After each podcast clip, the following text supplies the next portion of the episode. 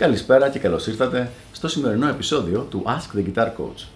Σήμερα έχουμε μία ερώτηση από το φίλο μας το Φάνη, ο οποίος ρωτάει Όταν αυτοσχεδιάζω, πρέπει πρώτα να έχω μελετήσει τα ακόρντα που συγκροτούν το backing track ή απλά να παίξω ό,τι μου βγει στη δοσμένη κλίμακα; Ωραία ερώτηση Φάνη και πολύ χρήσιμη για πάρα πάρα πολύ κόσμο.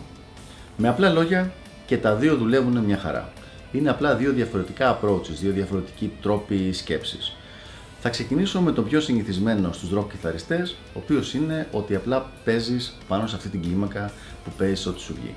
Δηλαδή έχουμε ένα κομμάτι το οποίο είναι γραμμένο για παράδειγμα στη λα φυσική μινόρε κλίμακα, δηλαδή έχει χρησιμοποιηθεί η αρμονία αυτής της κλίμακας, οπότε στον αυτοσχεδιασμό ο καλλιτέχνης, ο κιθαρίστας παίζει το σόλο του βασισμένο πάνω στη λα φυσική μινόρε κλίμακα, χωρίς να τον ενδιαφέρει θεωρητικά από πίσω ποια σχορδία παίζεται, τι έχει κάνει τον μπάσο, τι έχουν κάνει τα πλήκτρα και όλα αυτά τα πράγματα. Ουσιαστικά δηλαδή είναι σαν να ακούει ένα τεράστιο λα από πίσω και να παίζει εκείνος. Αυτός είναι ο modal τρόπος παίξήματος, ε, είναι απόλυτα ok, έγινε αρκετά διαδεδομένο στο τέλος της δεκαετίας του 50 και του 60 με τις ηχογραφήσεις του Miles Davis καθώς και πολλών άλλων ε, μουσικών της jazz και της fusion αργότερα και είναι απόλυτα απόλυτα ok. Δεν είναι ο μόνος τρόπος φυσικά. Ο άλλος τρόπος είναι αυτό το following the changes, το να ακολουθούμε τις αλλαγές, το οποίο έρχεται από πιο πριν, από τις εποχές του bebop ουσιαστικά και ίσως και νωρίτερα από Dixieland.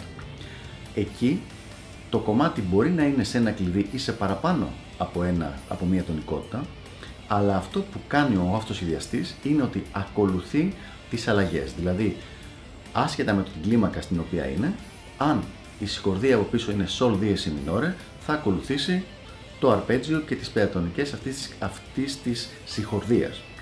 Αν μετά από εκεί πάει και παίξει ένα, ένα Do Dies minore 7 ε, το background, θα παίξει Do Dies mi, Sol Dies si που είναι οι νότες του αρπέτζιο αυτού. Οπότε εκεί δεν έχει μία δομή από αρχή μέχρι τέλος το solo, αλλά ακολουθεί τα κομμάτια τα οποία φτιάχνουν την αρμονία του. Ένας πολύ ωραίος τρόπος λοιπόν να το δεις αυτό πώς γίνεται στην πράξη σε καθαρά rock, rock metal παίξιμο είναι άμα δεις το Melodic Control DVD του Marty Friedman. Αυτό έχει κυκλοφορήσει πριν από 15-20 χρόνια, δεν θυμάμαι ακριβώς και ήταν μια πάρα πολύ ωραία μελέτη του πώς ένας καθαρά metal κιθαρίστας όπως είναι ο Marty Friedman ακολουθεί τις αλλαγές στο παίξιμό του. Ελπίζω λοιπόν να βοήθησα και οι δύο τρόποι σου κάνουν μια χαρά και τα λέμε την επόμενη φορά στο επόμενο επεισόδιο του Ask the Guitar Coach. Γεια χαρά!